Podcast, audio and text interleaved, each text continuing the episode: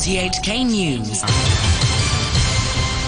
It's 11 o'clock. I'm Sean Kennedy. Tonight's headlines. The latest growth figures show Hong Kong's economy shrank almost 5% in the third quarter. The financial secretary says the government will make developing financial technology a top priority. And the Justice Secretary pledges to improve educational opportunities to learn about the Chinese Constitution.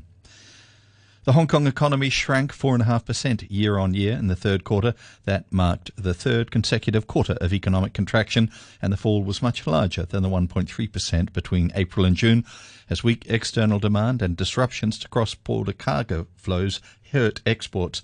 The government said domestic demand has also been hit by higher interest rates.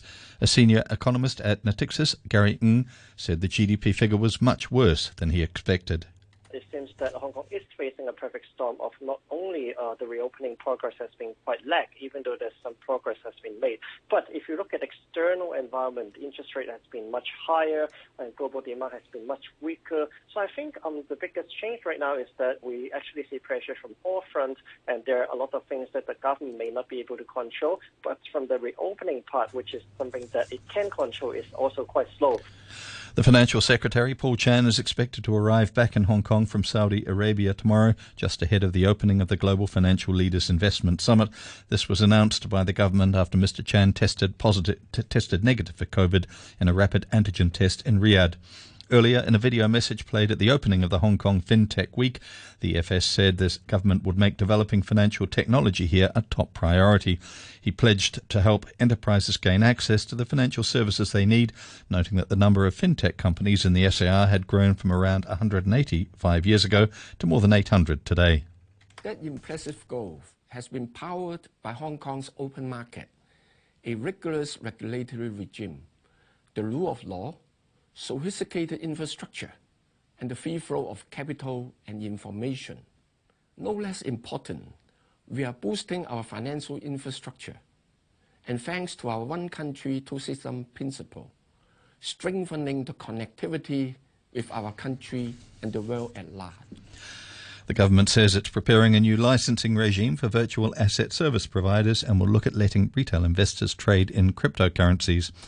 In a policy statement, officials said Hong Kong was ready to invite global virtual asset exchanges to the city. They set out a number of proposals to develop the SAR into a digital token hub, including potentially allowing ETFs tracking virtual assets. Justice Secretary Paul Lam has pledged to uh, enhance educational opportunities for people to learn about the Chinese Constitution so they'll abide by it and respect it. Mr. Lam told a forum this was a prerequisite for the thorough implementation of one country, two systems. All of Hong Kong's residents should have the awareness to respect and safeguard the nation's fundamental system, which is stipulated in our constitution. I have said it on other occasions. The key is to nurture their awareness so they not only know the system, but will be willing to follow the system. The observatory has issued strong wind signal number three as severe tropical storm Nalgae edges closer to Hong Kong, saying it will likely remain in force until noon tomorrow. Forecasters say they'll closely monitor the situation to see if there's any need to issue a higher signal. They also advised members of the public to stay away from the shoreline and not to engage in water sports. Choi Chun Wing is an acting senior scientific officer at the observatory. Under the combined effect of Nalgae and the northeast monsoon, strong winds are expected to prevail generally over the territory tonight and tomorrow morning, with occasional gales on high ground. The strong wind signal number three will remain in force at least noon tomorrow. Seas are rough with swell. Members of the public are advised to stay away from shoreline and not to engage in water sports. And more on what to expect from the weather. Strong northerly winds, occasionally gale force. Uh, we can expect temperatures of around 25 degrees Celsius at first tomorrow, and then there will be showers, and the temperature will dip to about 19 degrees in the evening and it will still be windy on Thursday at first. We can expect swells then and occasional rain, but the showers will ease off in the following few days. Currently at the observatory, it's 26 degrees Celsius. The relative humidity is 43%. Uh, please be advised that the strong wind signal number three remains in effect and the red fire danger warning is also still in effect. You're tuned to RTHK. The time is five minutes past 11. Health officials reported 4,766 new COVID infections, including 446 imported ones. 12 more patients with coronavirus have died. Turning overseas, Russia has again targeted Ukraine's energy infrastructure in a wave of missile strikes across the country. Kyiv's mayor Vitaly Klitschko said four in five residents had no running water, although engineers were working to repair the damage. A Ukrainian member of parliament in Kiev, Ivanna Klympush-Tsintsadze, said Ukraine will be relying on outside help if power cuts continue through the winter. We are very much counting on speedy solutions from our partners because additional air defense, additional anti-rocket defense, and, and repair kits, repair equipment, that could be the answer for us to survive this winter but also people are trying to ensure that they have multiple options. This is difficult, but this is not impossible. Investigators in South Korea are examining video footage from more than 50 sources to understand how 154 Halloween revel- revelers were killed in a crush on Saturday evening. There's growing anger that police failed to control crowds that built up in the narrow alleys of the Itaewon Bar district. Here's the BBC's Jean Mackenzie. People in this city and this country are devastated and they want to understand now who is responsible for the fact that so many young people needlessly lost their lives on Saturday night and who should be held accountable. They want to know why more police weren't sent to control what was such an enormous crowd. South Korea's interior minister has said that this wouldn't have made a difference, more police wouldn't have prevented Saturday night's tragedy but many people here disagree. Luiz Inácio Lula da Silva's victory in Brazil's elections has been welcomed by many world leaders who said they hoped his government would do more to protect the Amazon. The president elect said his aim was zero deforestation after big increases in the destruction of the rainforest under his predecessor, Jair Bolsonaro. Lula won a narrow victory and promised to govern for all, not just those who voted for him. Estou aqui para governar esse país. I'm here to govern the country from a very difficult situation, but I have faith that with the help of the people, we will find a way out for this country to return to being democratic, peaceful, for us to support parents, families, to build the world that Brazil needs. Mr. Bolsonaro has yet to concede defeat in yesterday's elections. The Iranian authorities say 1,000 people have been charged in Tehran over anti government protests that have lasted more than six weeks. The BBC's Sebastian Usher has more. There have been waves of arrests across Iran of people involved in the protest triggered by the death of a young Kurdish woman, Mahsa Amini, in the custody of the morality police last month. Several are already facing the severest charges that could result in the death penalty. Now, the semi official Tasnim news agency has quoted the head of the judiciary in Tehran saying that around a thousand people have been indicted for rioting, which is how the authorities refer to the demonstrations. He said the trials would be held in public, presumably to act as a warning to others. Consumer prices have continued to surge in the 19 countries using the euro. Inflation rose to a record 10.7% in October. The BBC's Victoria Craig has more. Soaring energy prices are continuing to worsen an already red hot inflation situation in the 19 country Eurozone. Consumer prices surged 10.7% in October from a year ago. That far outpaced expectations for a 10.2% jump. It's all continuing to pile pressure on the European Central Bank, which says inflation remains, quote, far too high. Policymakers have raised rates by two percentage points in the past three months, and last week indicated further increases could come as early as December to try to get inflation down. Sport and in cricket, Australia got their 2020 World Cup defence back on track with a 42 run win over Ireland at the Gabba in Brisbane. Ireland, chasing Australia's 179 for 5, were all out for 137. In the 19th over, that put Australia level on five points with Australia with leaders New Zealand, who have a game in hand at the top of Group One. England, who play New Zealand tomorrow, are third, two points behind Australia, but with a superior net run rate. Ireland, also on three points, had a slim chance of reaching the semi finals until they were blown away by the pace and inswing of Mitchell Starc and then by the scoreboard pressure of their 180 run target. Meanwhile, Indian cricket cricketing superstar Virat Kohli says he's now paranoid about his privacy after a stranger appeared to have filmed inside his hotel room in Perth. Kohli took to social media to slam the actions of the intruder. The uninvited visitor also took video footage of the batsman's belongings at the Crown Perth as India prepared for the T20 World Cup in Australia earlier this month. The hotel says it's launched an investigation and a contractor has been stood down. To Formula One now, and Daniel Ricciardo, who lost his McLaren seat when his career slumped earlier this year, looks set to join Red Bull or Mercedes as a reserve driver next season. The Australian hinted at his brightening future prospects after storming to seventh with a reinvigorated performance in yesterday's Mexico Grand Prix. Ricciardo finished behind the top six, made up of both Red Bulls, both Mercedes, and the two Ferraris. Tennis now, and the ATP, which runs the men's professional tennis circuit, says it's including the Davis Cup as part of its calendar from 2023. It says the Davis Cup finals and qualifier ties will become an official part of the 2023 ATP Tour calendar, taking place in weeks 5, 37, and 47. It says this will support players in planning their annual shadow schedule when selected to play in their national Davis Cup team. In other news, the Philippine President, Ferdinand Marcos Jr., has been touring some of the areas affected by the vast tropical storm over the weekend. Nearly a hundred people were killed and dozens were injured. Mr. Marcos said preemptive evacuations had saved many lives, but that there had been significant damage to infrastructure. New research has found that the extinction of Neanderthals may not have been due to fighting or disease, but the result of sex. The study suggests that interbreeding with early humans may have reduced the number of Neanderthals mating with each other, leading to their ultimate demise.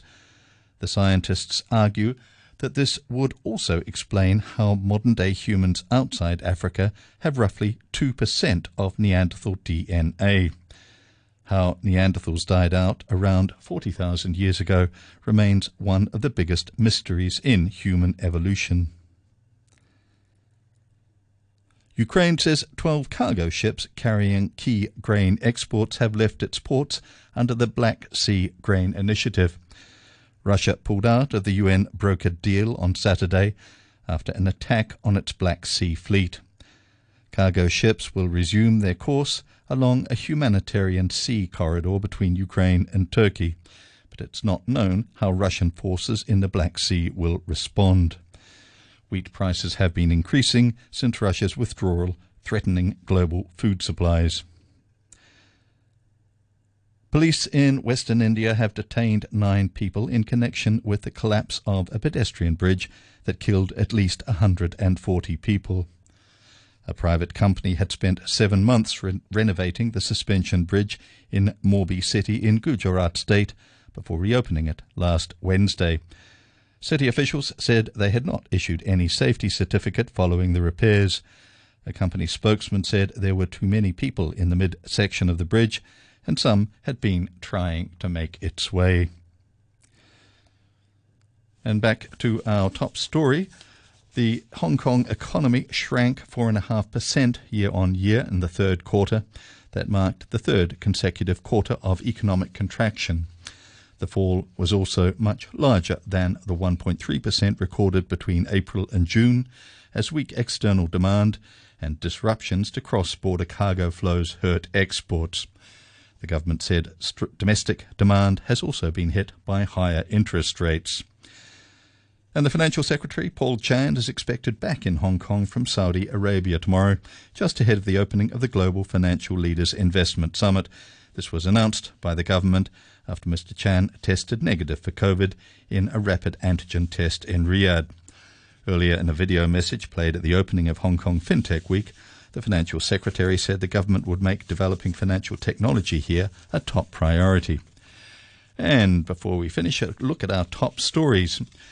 The latest growth figures show that Hong Kong's economy shrank almost 5% in the third quarter. The Financial Secretary says the government will make developing financial technology a top priority, and the Justice Secretary pledges to improve educational opportunities to learn about the Chinese Constitution. The news from RTHK. RTHK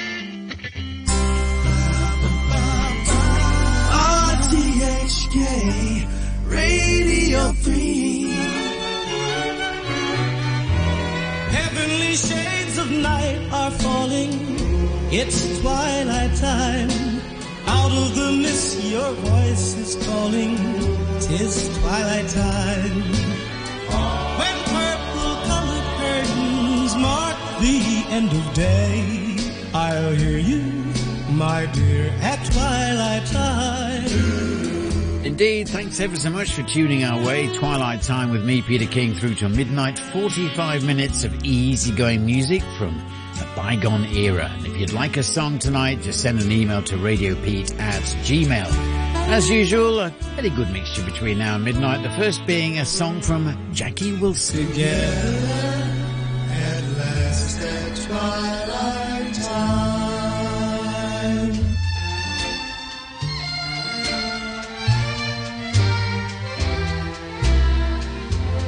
Someone to care.